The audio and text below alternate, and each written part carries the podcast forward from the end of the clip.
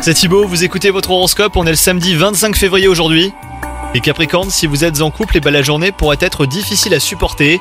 Attention aux disputes et aux crises, hein, vous devez apprendre à communiquer calmement avec votre partenaire pour éviter d'envenimer les choses. Quant à vous les célibataires, une nouvelle passion euh, pourrait débuter dans votre vie. Vous aurez beaucoup de rêves, mais euh, ne vous faites pas trop d'idées au risque d'être déçus surtout. Votre carrière euh, pourrait évoluer positivement aujourd'hui les Capricornes. Vos efforts seront peut-être récompensés par une promotion. Vous méritez amplement hein, ce changement de cap.